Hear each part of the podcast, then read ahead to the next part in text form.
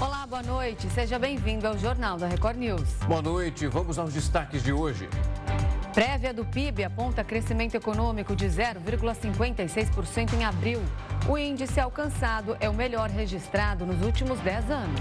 População idosa do Brasil sobe para pouco mais de 15% em 2022, segundo os dados divulgados pelo IBGE. Pesquisa revela que sono de má qualidade pode desencadear diabetes do tipo 2. Russos atacam a cidade de Kiev, na Ucrânia, durante uma visita de sete líderes africanos. Exército sul-coreano recupera peça de foguete lançado pelo ditador Kim Jong-un. E ainda, supervulcão adormecido há quase 500 anos pode entrar em erupção e provocar mudanças climáticas.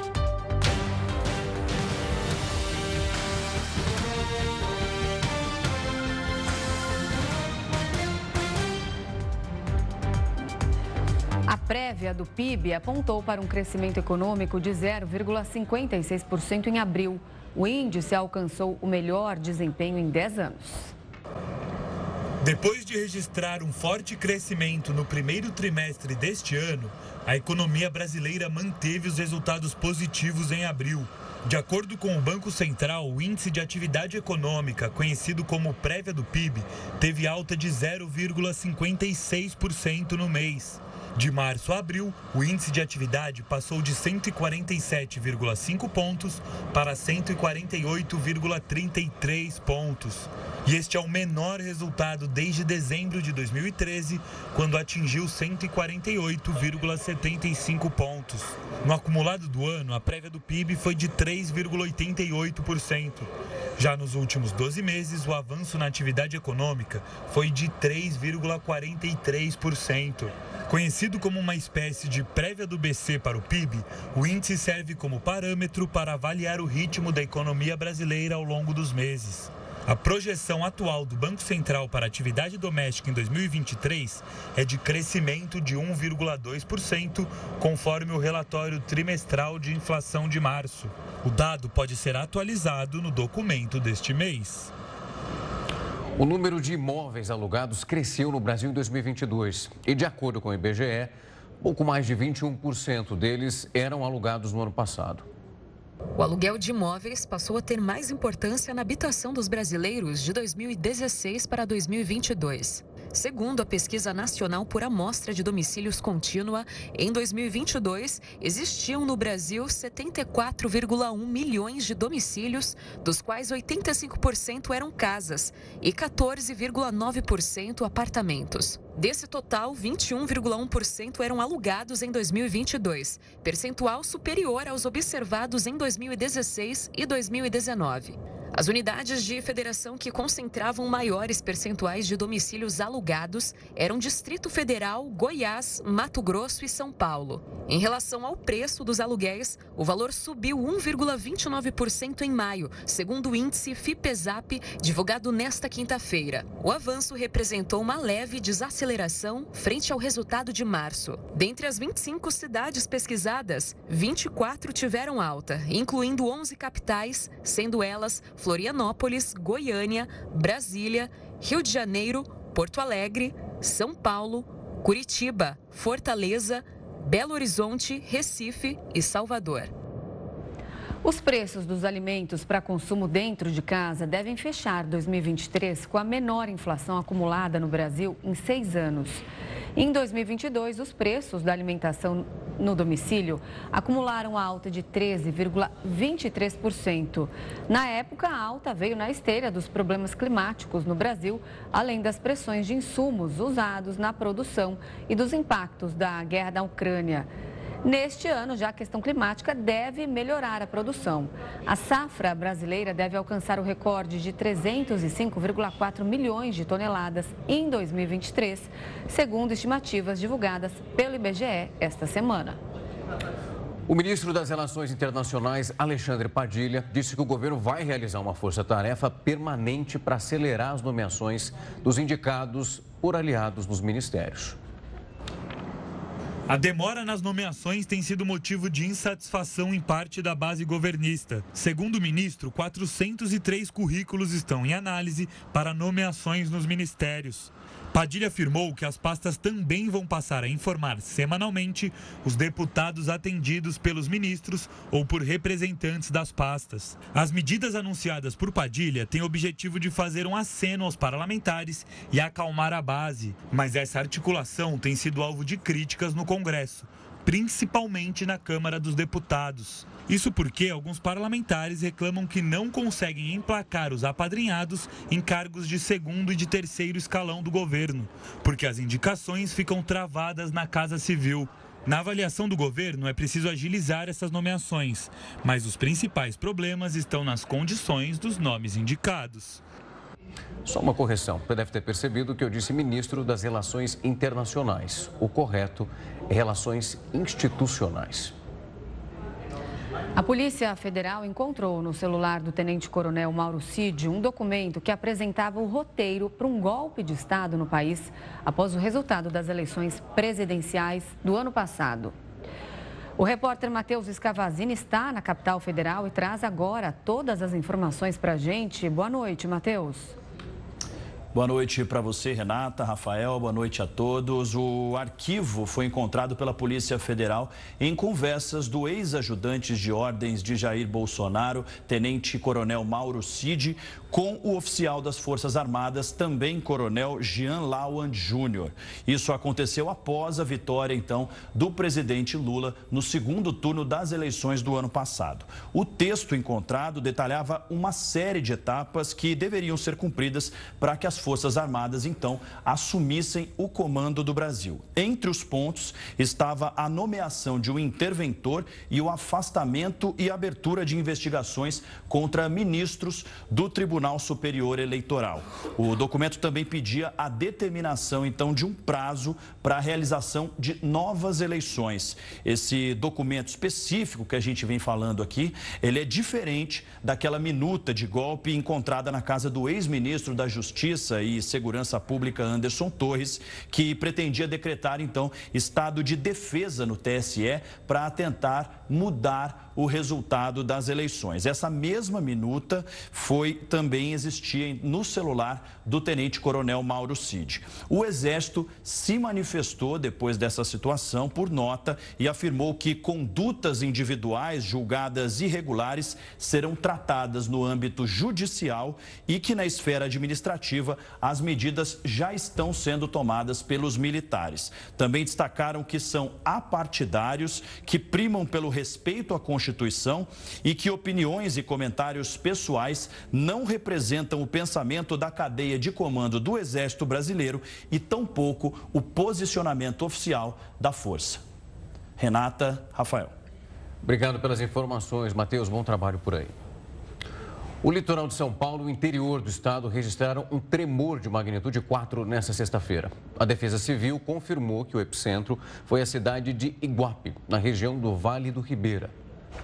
O forte tremor foi sentido por moradores da Baixada Santista, no litoral de São Paulo, e do Vale do Ribeira, no interior, na manhã desta sexta-feira. O Centro de Sismologia da USP informou que, às 8h22 da manhã, ocorreu o tremor de terra de magnitude 4.0 na escala Richter. Segundo os dados, o epicentro foi numa área pouco habitada. O tremor foi sentido levemente até por moradores da cidade de São Paulo, Sorocaba e outras regiões a mais de 100 quilômetros de distância. Ainda segundo a USP, a magnitude 4 não chega a causar preocupação. Os efeitos podem incluir pequenas trincas em rebocos, quedas de telhas e outros objetos instáveis, além de pequenos danos em casas que ficam próximas ao epicentro. Tremores de magnitude 4 acontecem aí é, mais ou menos umas duas vezes por ano no Brasil. Tá? Eles não têm força, não têm capacidade de causar algum dano estrutural mais grave. Né? Então, nas, nas, casas aí que estão perto do epicentro, ele pode causar alguma rachadura, algum reboco, sabe? Paredes que são um pouco mais frágeis. Pode movimentar aí algum objeto mais leve, talvez uma telha pode se deslocar também. Mas um dano estrutural, a ponto de você precisar desalojar uma casa ou algo do tipo, é muito pouco provável. A gente recebeu vários relatos, nenhum deles menciona nenhum tipo de dano dessa natureza. O abalo sísmico sentido na manhã desta sexta-feira não pode ser considerado um terremoto. Isso porque, para ser considerado de tal forma, o evento precisa ser catastrófico, ou seja, gerar grandes danos estruturais. E o dia foi complicado também na Europa. Isso porque um terremoto de magnitude 4,8 atingiu o oeste da França. O alerta foi feito pelo Centro Alemão de Pesquisa em Geociência e confirmado pelo Centro Sismológico do Mediterrâneo. O tremor foi sentido pouco antes das duas horas da tarde, pelo horário de Brasília. Não houve relatos de pessoas feridas. E quem vai nos explicar um pouco mais sobre esses tremores é o especialista em sismologia, Marcelo Assunção, professor de geofísica da USP. Professor, uma ótima noite, é um prazer recebê-lo aqui. Boa noite. Professor, a gente já explicou um pouco na reportagem parte desse processo, pelo menos o que se sabe até agora, mas claro, quero usar um pouco todo o seu conhecimento e com propriedade para falar do que nós vimos aqui no Brasil. É possível a gente conseguir destacar as razões para o que aconteceu aqui no país, porque os comentários são, principalmente quando a gente sai para conversar com as pessoas, poxa, acreditava que o Brasil dificilmente passaria por uma situação como essa, mas como também mostramos na reportagem, algumas movimentações são registradas ao longo do ano? Isso, o, o Brasil não tem grandes terremotos destrutivos por estar no meio de uma placa tectônica. Mas pequenos tremores como esse de hoje são relativamente comuns. Por exemplo, magnitude 4 uh, eh, ocorrem algumas vezes por ano em alguma parte do Brasil. Como as pessoas não estão muito acostumadas, quando ocorre, mesmo que seja de pequena magnitude, as pessoas ficam é, mais assustadas por não estarem acostumadas ao, a, a esse fenômeno. Mas pequenos tremores são comuns em várias partes do Brasil. Professor, então, tremores de magnitude 4, como você explicou, eles podem ali trincar uma parede, derrubar algum objeto da prateleira, mas a partir de que número nesse índice aí da escala Richter que a gente tem algum tipo de desastre realmente onde que é preocupante? É, em geral, a partir de magnitude 5, é que o risco de ter danos fortes é, aumenta. Esse tremor de hoje ocorreu numa região do Vale do Ribeira que é bastante desabitada, uma, região, é, um local longe de cidades como Iguape e Meracatu, né? e então a gente não tem nenhum relato de como que foram as vibrações mais próximas ao epicentro. Mas para ter algum dano mais sério, teria que ser magnitude 5 ou maior. No Brasil já ocorreram magnitude 5, né? mas são eventos muito raros e, e por isso a gente não tem por que se preocupar. Professor, para explicar para quem está em casa nesse momento, ainda não entendeu esse processo, qual é a razão para um tremor como esse que nós vimos no litoral de São Paulo? A magnitude foi menor, mas a razão é a mesma quando acontece numa magnitude que é muito mais alta, como a gente costuma ver no exterior? Isso, o fenômeno é o mesmo. Pode ser um tremor de terra pequeno, como esse de São Paulo, ou pode ser um terremoto maior. Muda só o tamanho. Mas todos eles são resultado de pressões geológicas que agem na crosta eh, terrestre e essas pressões causam movimentação em falhas ou fraturas na crosta. Então, a diferença é que um terremoto grande, catastrófico, movimenta uma falha geológica maior, de, pode chegar a centenas de quilômetros. Esse tremor de hoje deve ter deslocado uma pequena fratura de algumas centenas de metros, talvez no máximo um quilômetro. Então a gente então, pode esse dizer... Deslocamento pode, pode concluir. Esse deslocamento repentino causa as, as vibrações que as pessoas sentem. A gente pode é, dizer então que o Brasil está numa localização privilegiada no centro de uma placa tectônica? Isso, o Brasil está numa região privilegiada, longe das bordas da, das placas, e é, é nas bordas da, das placas, como no caso da região dos Andes, Chile, Peru, onde ocorrem os grandes terremotos. No centro, terremotos são menos frequentes e de magnitudes menores. Mas não estamos totalmente isentos de alguns tremores de vez em quando. Professor, quando a gente olha para a França, o pessoal já está vendo ali na nossa frase, no nosso destaque, isso também aconteceu lá quando nós fazemos o levantamento das últimas 24 horas. Falando em privilégio, qual o tamanho disso em relação ao território francês? Porque lá a magnitude, por exemplo, desse último registrado foi maior do que esse que nós vimos aqui no Brasil. Isso, esse tremor na França teve magnitude 4,8 não foi maior do que esse de São Paulo. E, da mesma maneira que no Brasil, a França tem muitos terremotos, mais na região sul, próxima aos Alpes. Os Alpes é uma região montanhosa que está ativa, está em desenvolvimento, digamos assim, e é uma região da Europa onde os tremores de terra são bem mais frequentes. Esse tremor que ocorreu na França hoje ocorreu numa área distante das bordas da placa da Europa.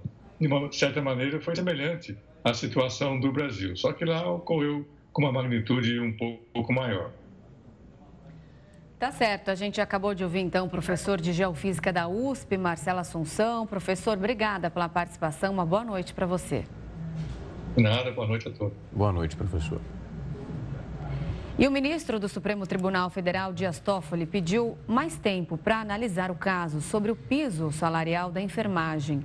Com a decisão, o julgamento foi suspenso. O caso estava paralisado desde o dia 24 de maio, quando o ministro Gilmar Mendes também pediu vista. Desse modo, o STF poderia reavaliar a decisão do ministro Luiz Roberto Barroso, que restabeleceu o piso nacional da categoria e determinou que os valores sejam pagos por estados, municípios e autarquias, nos limites dos recursos repassados pela União. Em relação aos profissionais que atuam na iniciativa privada, o ministro se decidiu pela possibilidade de negociação coletiva. Os preços da gasolina e também do etanol voltaram a cair nos postos. Mesmo antes de começar a vigorar a redução então de 13 centavos por litro nas refinarias da Petrobras, o preço médio da gasolina voltou a cair nessa semana. E segundo o levantamento da ANP, o litro do combustível teve uma queda de 0,32%. No levantamento anterior, essa alta tinha sido de mais de 4%.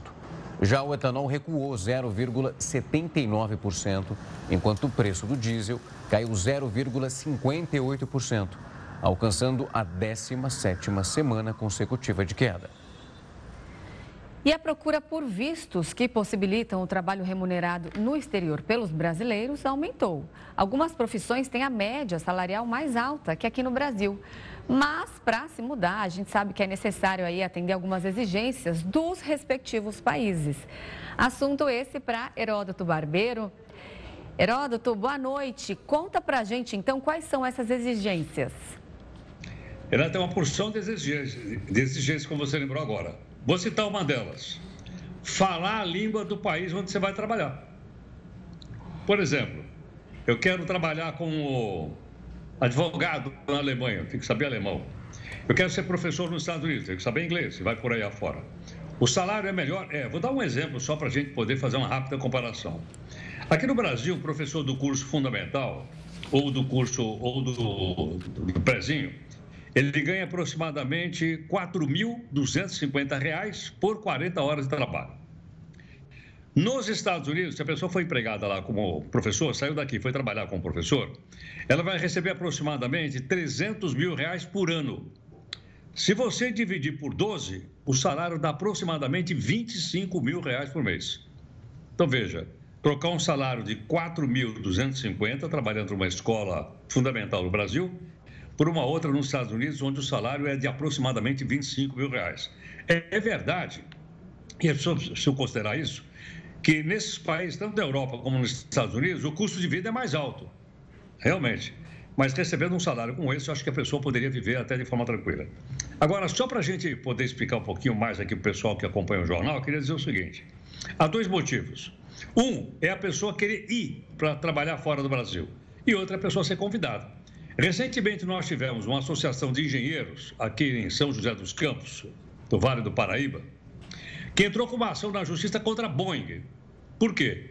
Porque a Boeing estava contratando os engenheiros daquela região onde está situada, entre outras, a Embraer, que são engenheiros aeronáuticos para trabalhar na fábrica de avião lá nos Estados Unidos. Muito melhor remunerado, muito bem mais pago do que as pessoas que, que têm trabalho aqui.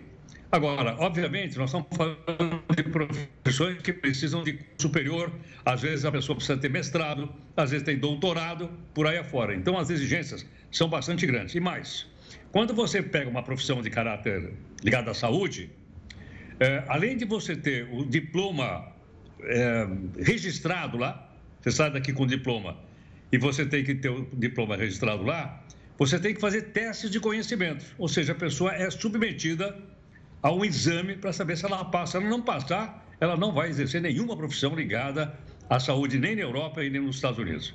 Por isso é bom lembrar o seguinte: algumas pessoas se iludem, achando, não, eu vou trabalhar no exterior, tudo bem, mas vai fazer o quê?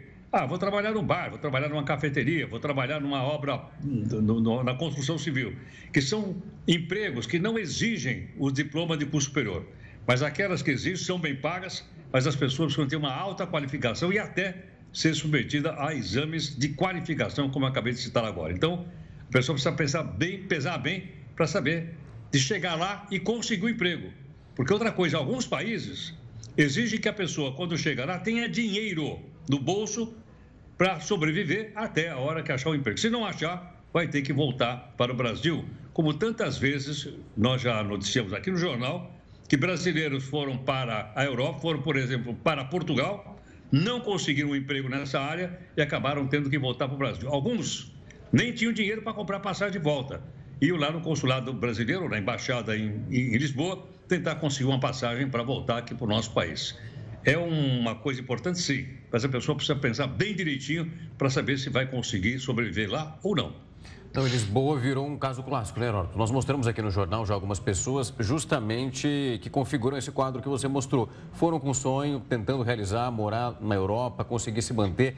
Nada deu certo, não conseguiam mais dinheiro para voltar, teve que pedir ajuda para o governo brasileiro. Automaticamente causou uma situação em Lisboa, principalmente as pessoas saindo dali para morar em cidades que são próximas, porque o valor do aluguel acabou subindo. É um termômetro que vai puxando um outro ponto dessa realidade. Sem dúvida, Rafael. E o detalhe é o seguinte: eles são muito exigentes, mas nós também somos. Quando a pessoa vem de um país latino-americano para ser médico no Brasil, ele tem que revalidar o diploma. O revalida. Não é verdade ou não? Sim. Então, é, aqui a gente exige também. E eu acho que é bom que exija, para saber exatamente a qualificação. Uma última informação. Aqui na região central de São Paulo, sabe qual é a temperatura no momento? Vai, vou chutar 10. 11. Ah, estamos ali. Mas vai cair, né? Pelo que eu vi, final de semana vai estar tá geladão amanhã. É, os pinguins estão tudo aqui passando na janela da minha casa. De barriga na marginal. Amanhã parece que vai ficar 9 graus aqui em São Paulo. Ai, ai, ai, ai, ai, ai, ai. Vai dormir com faísca que ele te esquenta, Heródoto. oh, e me arranha também. Bom fim de semana para você, bom descanso. Um abraço para vocês, queridos. Obrigado. Até, tchau, tchau. Um estudo aponta que fumar e beber reduz a expectativa de vida das pessoas noturnas, quem dorme muito tarde. Os detalhes é logo depois do intervalo. O governo do Rio Grande do Sul confirmou a morte de uma pessoa após a passagem de um ciclone no estado. Segundo informações oficiais, a primeira morte confirmada foi em decorrência de um choque elétrico no município de São Leopoldo. O ciclone atingiu o sul do país e impactou diferentes municípios. O nível dos rios subiu rapidamente e muitas pessoas ficaram ilhadas. O governador do Rio Grande do Sul, Eduardo Leite, pediu que a população tenha cuidado e afirmou que as equipes estão em busca dos desaparecidos. Mais de 620 pessoas já foram resgatadas. As pessoas que estão às margens aí ou próximos a esses rios tenham esse cuidado, né, podendo deixar a sua casa, deixem, né, porque qualquer tarefa de resgate não é, não é fácil, ou às vezes, como eu disse, até inviável em função da força dos rios que acaba comprometendo a capacidade de, de resgate. Então, Estamos atuando, né? as equipes estão nas ruas, uh, vários resgates, centenas já foram feitos, mais de 600 pessoas resgatadas. Pelas redes sociais, o presidente Lula prestou solidariedade às vítimas e confirmou que o executivo está atento para ajudar os governos estaduais e prefeituras. Em Porto Alegre, as principais ocorrências foram de queda de árvores, água acumulada nas vias, fios ou postes de energia caídos, residências comprometidas e quedas de muros. A capital gaúcha registrou um acumulado de 82 milímetros de chuva nas últimas 24 horas e já atingiu recorde para o mês de junho. Um recorde para o mês de junho em 107 anos. A série histórica vem desde 1916. O recorde anterior era de 31 anos atrás, em 1982, quando choveu em 24 horas em Porto Alegre, 139 milímetros. O registro de agora foi de 142 milímetros. E a, toda essa água que caiu, boa parte dela foi na Serra Gaúcha, que é uma parte mais alta, está acima do município de São Sebastião do Caí. E essa água está descendo. Então é provável que o nível do rio continue subindo e a mancha de inundação dele continue crescendo, tomando outras áreas da cidade. Nos casos de inundações, as orientações da Defesa Civil são evitar deslocamento para regiões afetadas, permanecer em casa se estiver seguro, sair do local caso esteja em área de risco, separar documentos e embalar em sacos plásticos, evitar atravessar água de carro ou a pé, se ficar ilhado em local inseguro, ligar para 193. Como a situação dos rios ainda é incerta e o risco de enchente ainda é alto, as autoridades orientaram para que moradores de regiões de risco não retornem para casa. A Justiça repassou mais de 5 milhões de reais para as vítimas de alagamentos e também deslizamentos ocorridos por conta das chuvas em São Sebastião. Os recursos enviados às vítimas das chuvas no litoral paulista são provenientes de multas aplicadas como uma alternativa a penas privativas de liberdade. Dependendo então da sentença e da natureza do crime, o juiz pode substituir os meses de reclusão pelo pagamento de uma quantia que é revertida para entidades sociais cadastradas. O valor repassado, ele foi revertido a partir de multas pagas no bojo de processos em trâmite em torno de 70 comarcas do estado. Os repasses foram autorizados pela Corregedoria Geral do Tribunal de Justiça do Estado de São Paulo em 2 de março. E a 28ª Conferência das Nações Unidas sobre Mudanças Climáticas vai acontecer esse ano em Dubai, nos Emirados Árabes Unidos. O diretor-geral da COP28 falou da expectativa para o evento. The UA will play host to COP28. How ready are you for this summit? Well, if you haven't visited Dubai before, and I hope you'll come and visit us, Dubai is very well prepared for hosting COP28. Of course, it's a huge event. It's gotten bigger and bigger over the years, but we're very fortunate that we hosted Expo just recently, and so we have the Expo site, and we're very excited about the fact that we're going to be able to have the negotiations, which is the blue zone, right next to the green zone, which is the zone that's open to the public, that's open to civil society, indigenous people, young people, the community, so that we can not only have those really important negotiations, but right next door to it, we can have the, the community being involved in the discussion and in, uh, in the, the, the event itself. Uh, the Brazilian president, Mr. Lula da Silva, has recently pointed out that many topics discussed in these forums are not implemented unfortunately, of course. Do you believe the COP28 could be different? But of course, these challenges are difficult. And yes, we need to see much more progress. We can't deny that over the years, COPs have been really great in building momentum, but that momentum has been incremental. And we need to see game changing decisions. We need to see game changing projects, game changing investments. And what we hope from our COP is that we can really take that leap and have big results that are actioned on the ground. That's why we keep saying that our COP needs to be about action. It needs to be about delivering for people on the ground, in rural communities, in cities, indigenous people, young people. We need them to feel that projects and action is happening. And that's why we're very focused on this period between, between now and 2030 and what are the real solid projects and actions that can happen now. A Prefeitura do Rio de Janeiro lançou hoje o sistema Alvará a Jato. O repórter Marcos Marinho está na Cidade Maravilhosa e traz mais detalhes desse programa. Boa noite para vocês e para todos que nos acompanham aqui no Jornal da Record News. Começou a funcionar aqui no Rio de Janeiro o programa Alvará Jato. Essa medida promete fornecer alvarás de funcionamento em até um minuto pela internet. Antes, o prazo máximo podia chegar a 13 horas. Segundo a Prefeitura do Rio, essa é uma iniciativa para profissionais que atuam em pequenos negócios em espaços com no máximo 200 metros quadrados e até 100 pessoas pessoas. Uma importante iniciativa, por exemplo, para profissionais que atuam na área da beleza ou na área da culinária. Para aderir, é preciso acessar o portal Carioca Digital. O endereço é carioca.rio. Repetindo, o endereço do site carioca.rio. E a taxa para conseguir esse alvará é de aproximadamente mil reais. Eu volto com vocês aí no estúdio. Obrigada, Marcos, pelas informações. Agora a gente fala da população idosa do Brasil, que subiu para pouco mais de 15% em 2022, segundo dados divulgados pelo IBGE. Parcela idosa da população brasileira com 60 anos ou mais subiu para 15,1% em 2022. Em 2012, esse percentual era de 11,3%. O Sudeste tem o maior percentual de idosos, com 17% da população total. O Sul acompanha de perto, com 16,5%. A região com menos idosos é o Norte, com apenas 10,2%.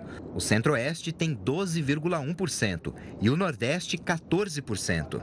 Agora, a distribuição da população brasileira por idade está assim. O destaque é para as pessoas entre 25 a 39 anos, que representam 23,9% do total. Já as pessoas entre 40 e 59 anos são 25,6% atualmente. O IBGE também mostrou uma redução das parcelas mais jovens da população brasileira. O percentual de pessoas abaixo dos 30 anos de idade caiu de 49,9% em 2012 para 43,3% em 2022. Como consequência, a proporção de quem passou dos 30 anos subiu de 50,1% para 56,7% em 10 anos. É preciso esmiuçar um pouco esses dados para entender né, o que eles querem nos dizer nesse momento. E para isso, vamos entrevistar o economista Igor Lucena. Ele é presidente do Conselho Regional de Economia do Ceará. Igor, uma ótima noite. É sempre um prazer recebê-lo aqui. Boa noite, Rafael. Boa noite, Renata. É um prazer estar com vocês. Igor, quando a gente olha para esse cenário, teve um dado que me chamou a atenção nessa pesquisa. Nós tivemos ali um crescimento de 15,2% quando nós olhamos para essa população mais idosa. Só que na outra ponta, não houve um crescimento da população mais jovem, quando nós comparamos esses índices. Cresceu, mas numa redução que também é significativa. Ainda é muito cedo para se preocupar com isso quando a gente fala sobre o movimento econômico que isso pode gerar em alguns anos, como a gente já vê em alguns países europeus? Rafael, esse é uma situação bastante preocupante para o Brasil, porque mostra que na prática nós estamos perdendo ou já perdemos o nosso chamado boom demográfico. A China e também outros países usaram o boom demográfico, o crescimento da população economicamente ativa para saírem do estado de, um estado de nações pobres para nações ricas ou nações próximas ao desenvolvimento, como por exemplo uh, é o caso do Chile e do Uruguai. A partir do momento que o Brasil passa a caminhar mais próximo a um grupo de nações uh, com mais idosos e menos pessoas economicamente ativas, isso significa que no futuro nós vamos ter mais gastos com previdência nós, nós vamos ter menos capacidade de aumento do nosso PIB e, obviamente, uh, será mais difícil para que o Brasil se torne uma nação economicamente desenvolvida. Um outro número que não está nessa pesquisa, mas foi divulgado recentemente, mostra que a taxa de fecundidade da nossa população, ou seja, a, a, maneira de como nós nos reproduzimos e aumentamos o número de brasileiros era 1,4 há 10 anos atrás e agora a gente vai provavelmente vai sair um número muito próximo de 1,2, 0,9. Ou seja, nós ainda não estamos decrescendo a nossa população, mas estamos com a população chegando no nosso ápice, que deve acontecer por volta de 2050. Então, isso vai ser um problema muito grande, não só para a economia, mas também para as contas públicas. Igor, boa noite. É, você estava falando também de outros países, você e o Rafael. A gente sabe também que o Japão, né, a gente ouve muito falar que eles pagam para as pessoas terem filhos. Alguns países da Europa também que lançam algumas medidas ali para aumentar essa taxa de natalidade. É, você acha que esse é um caso que vai chegar até aqui ao Brasil? Renata, boa noite. É, eu acho que isso é um caso que vai chegar ao Brasil. Não é o caso disso acontecer exatamente agora, mas deve ser um problema que daqui a 20 anos, 25 anos a gente vai assistir, vai ser algo que vai estar na agenda da população. E o que é mais preocupante é que nações como o Canadá, é, o próprio Japão ou Portugal têm incentivos para a população. Existe uh, recursos públicos para incentivar a imigração a esses países, a criação de novas famílias Isso porque a gente está falando de nações que são desenvolvidas economicamente, que têm uma capacidade de orçamento muito forte, que têm uma qualidade de vida como nação já feita e organizada. Isso atrai novas pessoas e o país tem condições de bancar famílias para terem novos filhos. Não vai ser o caso do Brasil. Em 25 anos, a gente não vai conseguir transformar a nossa realidade a ponto de fazermos grandes programas de incentivo para que as pessoas tenham novos filhos ou que migrem de outras nações para o Brasil. Então, isso vai ser um problema muito grande. O Brasil precisa imediatamente é, criar uma estratégia de é, recursos públicos não sejam ah, demasiadamente gastos de maneira ah, sem compromisso. Os programas sociais têm que ter um chamado de adequação, de que esses programas dão resultado e que a nossa população se torne efetivamente mais produtiva. Essa é a única saída para que daqui 25, 30 anos eh, estejamos próximos às nações desenvolvidas e que tenhamos capacidade, de fato, eh, lidar com esse problema. Caso contrário, vai ser uma situação muito difícil que o país vai, vai, vai enfrentar no futuro. Igor, quando a gente olha para a nossa realidade aqui, esse estudo foi levantando diferentes regiões do país. Na região norte, por exemplo, é maior o índice de pessoas mais jovens. Quando a gente vai descendo um pouquinho para o nosso mapa e chegamos aqui na região sudeste, há um número maior de idosos. Isso é, é um parâmetro, é um termômetro para entender que há alguns lugares que acabam voltando a sua atenção e também a sua política de maior cuidado porque para a pessoa envelhecer e também conseguir avançar de acordo com os anos, principalmente os idosos, é preciso um suporte. Eu falo de saúde, seja ela pública ou então particular. É um sinal de um investimento mais destinado para esse grupo? Não há dúvidas, Rafael. É, não só é que o investimento é mais destinado a um grupo específico da sociedade, mas é, o investimento tem mais o que a gente chama, na análise inglesa, de accountability, ou seja, o recurso público é voltado com mais eficiência. Quando eu falo de eficiência, eu estou falando de cidades com uma grande capacidade de uh, sistemas de hospitais de melhor qualidade.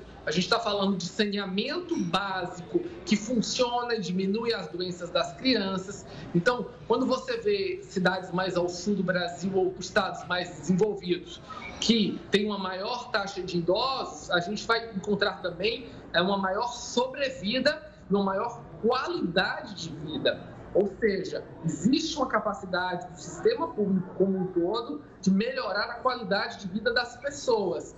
Que isso não é uniforme no Brasil. A gente ainda tem diversas regiões do nosso país que são uh, que ainda tem uma alta taxa de mortalidade, que ainda tem níveis altos de analfabetismo e que a gente ainda não encontra é, saneamento básico. Né? A gente teve recentemente é, aprovado no Congresso Nacional o Marco do Saneamento, que é um excelente marco civilizatório, onde a gente vai ter mais de 40 bilhões de reais de recursos privados investidos nesse tipo de sistema, que já era para estar resolvido há 50 anos atrás. Então, quando a gente fala desse conjunto de ações de serviços públicos, a gente está falando de uma melhora de qualidade de vida que vai ser essencial para daqui a 30 anos. Então, o Brasil está numa espécie de luz amarela. Olha, a gente tem que entender o que, é que vai ser o Brasil de 2050 para frente, porque não é só um problema do nosso país. O planeta inteiro vai diminuir a sua população, com exceção provavelmente da Índia, e a gente vai ter que entender como isso vai acontecer. Por quê? A última vez que a população mundial sofreu um decréscimo foi durante a época da peste negra. Então, é um fenômeno que impacta a economia impacta finanças públicas e o mundo globalizado de uma maneira que a gente ainda não compreende exatamente quais vão ser as soluções das nações, principalmente nações como o Brasil, que tem recursos limitados para lidar com esse problema no futuro. Igor, pensando em medidas imediatas, porque esse público precisa de políticas de assistência, de amparo ao idoso, porque também olhando por um outro lado é uma boa notícia sabendo que essas pessoas estão tendo mais acesso à saúde, mais qualidade de vida, estão vivendo mais. Não daria, por exemplo, para é, criar é, programas de, é, amplos de abertura de vagas a trabalhos adaptados, por exemplo, para essa população mais velha? É necessário, Renata. Quando a gente olha uh, nações como o Japão e as nações asiáticas, a gente está falando de até nações em desenvolvimento, como a Tailândia, a Indonésia, que tem um índice de desenvolvimento social parecido com o brasileiro, a, a, a população mais idosa ela não é relegada à sua aposentadoria. Existem programas sociais, programas públicos uh, e uma, uma reinserção uh, dos idosos dentro do setor produtivo da sociedade. Isso já é provado nessas nações que diminui ah, não só a questão da solidão, que é muito grande, se diminui a depressão da terceira idade, integra eles dentro da sociedade e faz com que os idosos sintam de fato úteis à nossa produção nacional.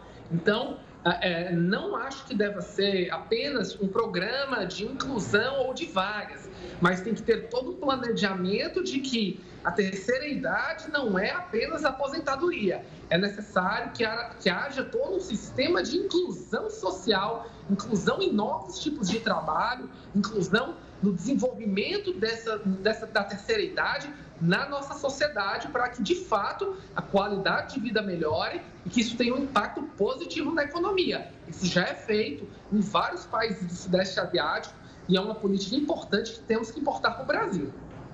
Igor, como sempre, foi um prazer recebê-lo aqui para explicar um pouco dessa pesquisa, entender quais são os cenários futuros. Você falou entre 25 e 30 anos, às vezes a gente acha que é muito tempo, mas não é tanto assim, ainda mais para a implementação de política e para uma mudança de um modelo que precisa se renovar de alguma forma. Muito obrigado. Muito obrigado a vocês e até a próxima. Boa noite. Até. Até mais, Igor. E um estudo apontou que fumar e beber reduz a expectativa de vida de pessoas noturnas. A análise foi feita em cima de uma pesquisa iniciada em 1981 na Finlândia, que monitorava o estilo de vida de 24 mil gêmeos. Segundo o estudo, as pessoas noturnas tinham uma taxa de natalidade 9% maior do que as matutinas. Os cientistas pontuaram que o horário em que as pessoas iam para a cama não tinha um efeito com a relação à mortalidade. A diferença estaria relacionada ao consumo de cigarro e álcool. O Brasil confirmou 36 casos de gripe aviária em aves silvestres. As informações foram divulgadas pelo Ministério da Agricultura e Pecuária. Além dos casos que foram confirmados, ainda 13 investigações em andamento. A pasta alertou a população para que não recolham aves doentes ou mortas e acionem o serviço veterinário para evitar que a doença se espalhe. Apesar dos casos confirmados, o governo federal afirmou que o Brasil continua livre da influenza aviária na criação comercial por causa disso, o status de país livre da doença é mantido. Dessa forma, os produtos continuam sendo exportados de forma segura. Rússia ataca Kiev durante visita de líderes africanos. É o que você vai ver daqui a pouco aqui no Jornal da Record News. Um estudo revelou que dormir poucas ou muitas horas acaba aumentando a chance de desenvolver diabetes do tipo 2.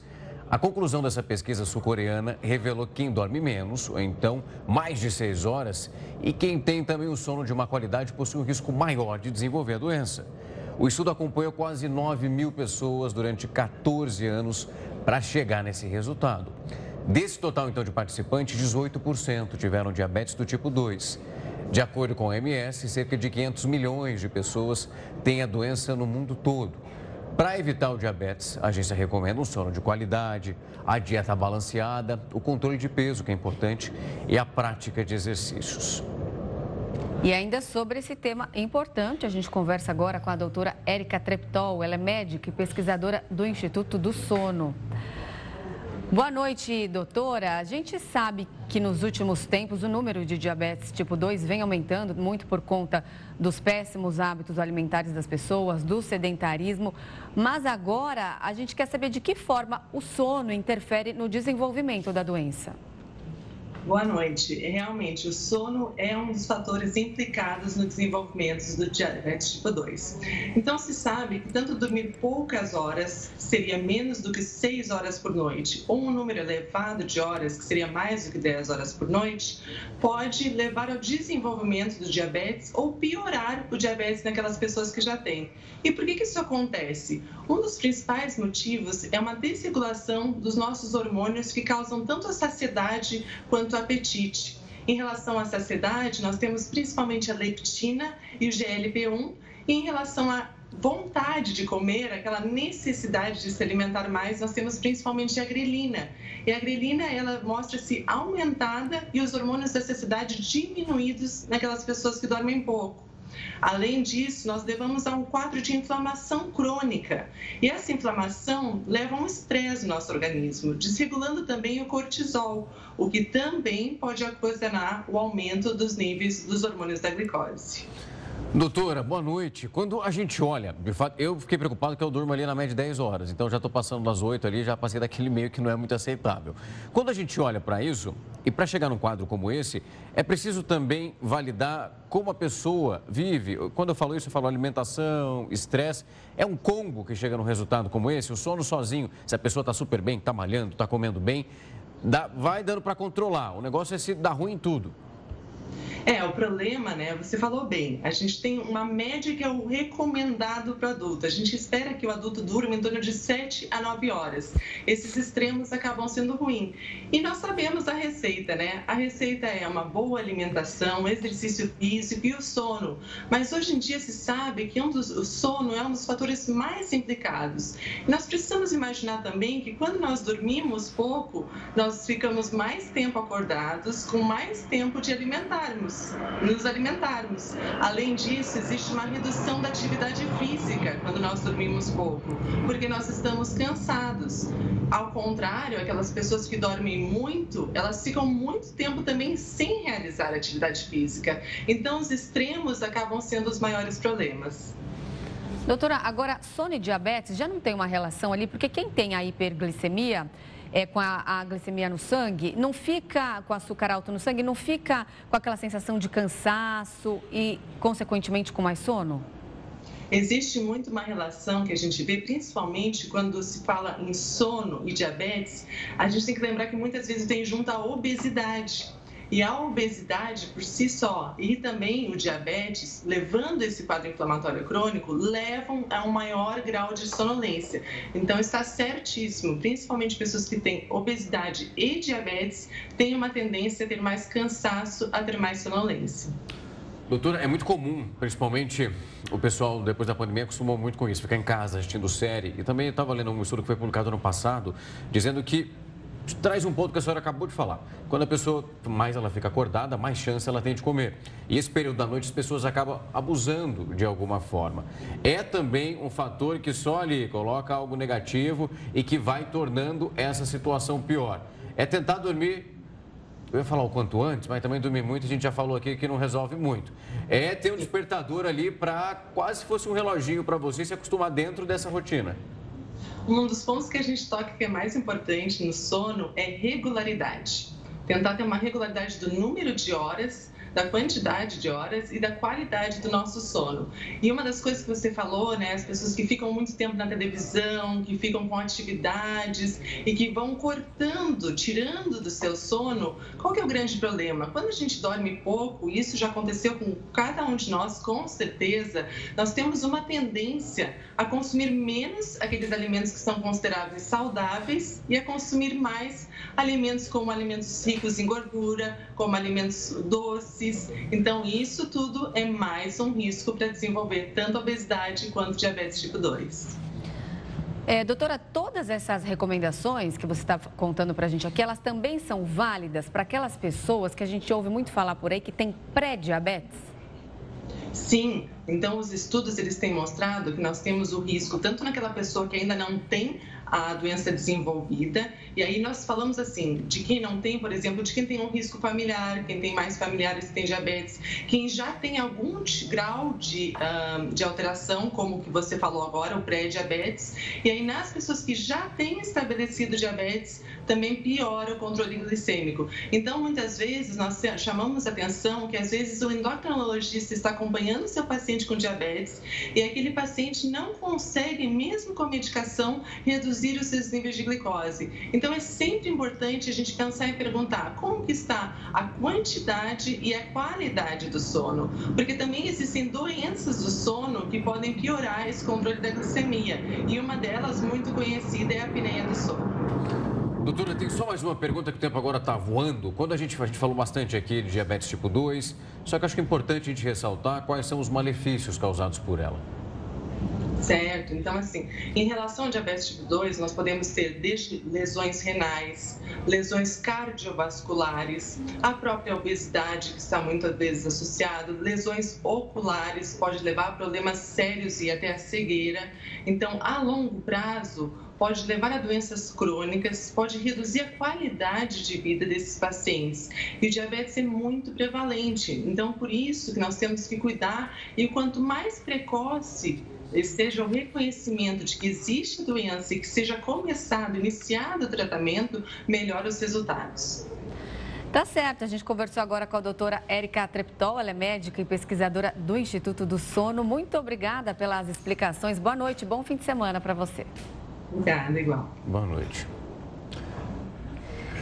Capital Kiev foi alvo de novos ataques nesta sexta-feira. A ação aconteceu no momento em que o país recebia a missão africana pela paz.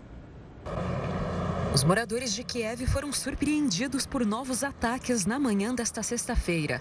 As defesas antiaéreas da capital foram acionadas para enfrentar a ação militar russa.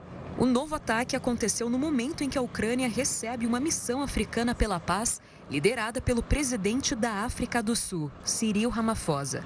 No momento das explosões, os líderes africanos estavam em uma cidade próxima a Kiev. Para o chefe da diplomacia ucraniana, os mísseis lançados são uma mensagem de que a Rússia busca mais guerra e não a paz. O líder sul-africano diz que os acontecimentos recentes não são positivos para a resolução dos problemas. We heard of missile strikes Enquanto estávamos aqui, ouvimos falar da explosão de mísseis. E esse tipo de atividade não é bom para promover a paz. Defendemos que ambos os lados devem conter os avanços para que a paz possa encontrar uma maneira de resolver um problema. Já o presidente da Zâmbia falou da importância de promover a paz para alcançar o desenvolvimento. A vida é universal e devemos proteger vidas, vidas ucranianas e russas. Isso é importante. Precisamos proteger vidas e concentrar no desenvolvimento.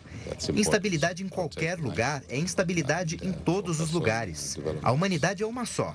Todos devemos nos concentrar na paz, segurança e estabilidade para impulsionar o desenvolvimento. A delegação africana fez a primeira parada em Kiev e deve seguir para Moscou na sequência em busca de explorar fórmulas para avançar em um cessar-fogo na guerra que começou em fevereiro do ano passado. O exército sul-coreano recuperou uma peça de foguete espacial lançado pelo ditador Kim Jong-un. A intenção do ditador norte-coreano era usar o aparelho para espionar países vizinhos. A tentativa de colocar o satélite em órbita foi no dia 31 de maio, nós mostramos isso aqui, mas o projétil e também a carga caíram no mar pouco depois do lançamento. O exército sul-coreano anunciou ter recuperado uma peça do foguete e também que analisará o material, que pode fornecer pistas sobre o nível de desenvolvimento dos programas de mísseis e satélites do norte. Os Estados Unidos, a Coreia do Sul e o Japão afirmaram que o lançamento violou as resoluções da ONU que proíbem o regime de desenvolver mísseis balísticos. Supervulcão adormecido há 500 anos pode ter uma erupção massiva. É o que você vai ver daqui a pouquinho. A gente já volta. A busca por pessoas desaparecidas no naufrágio da Grécia chegou ao terceiro dia. O incidente aconteceu no mar Mediterrâneo com um barco cheio de imigrantes na quarta-feira. Até o momento foram confirmadas a morte de 78 pessoas e mais de 100 foram resgatadas. Segundo a Organização Internacional para a Migração, a embarcação transportava 750 pessoas. As autoridades da Grécia estimam que o número seja inferior, de 300 imigrantes. O barco tinha a Itália como destino. Nove homens responsáveis pelo naufrágio foram presos pela polícia grega. Um supervulcão adormecido há quase 500 anos pode causar uma mini era do gelo, isso em parte do nosso planeta. O vulcão Campi Flegrei fica perto de Nápoles e está inativo desde 1934. Em seu entorno habitam aí pelo menos 360 mil pessoas que podem ser retiradas desse local a qualquer momento. De acordo com os pesquisadores, essa área vem sofrendo diversos pequenos tremores nas últimas décadas. Caso o vulcão entre em erupção, poderá causar uma catástrofe no nível aquela que ocorreu no Monte Vesúvio, no qual destruiu as cidades de Pompeia. Ele também é capaz de provocar mudanças climáticas que podem durar décadas. Essa suposta era do gelo seria causada pelas cinzas da explosão, que impediriam a luz solar de chegar à superfície terrestre. O Jornal da Record News fica por aqui. Muito obrigada pela companhia. Uma ótima noite para você. Logo na sequência vem News das 10 com a Nivien Reis.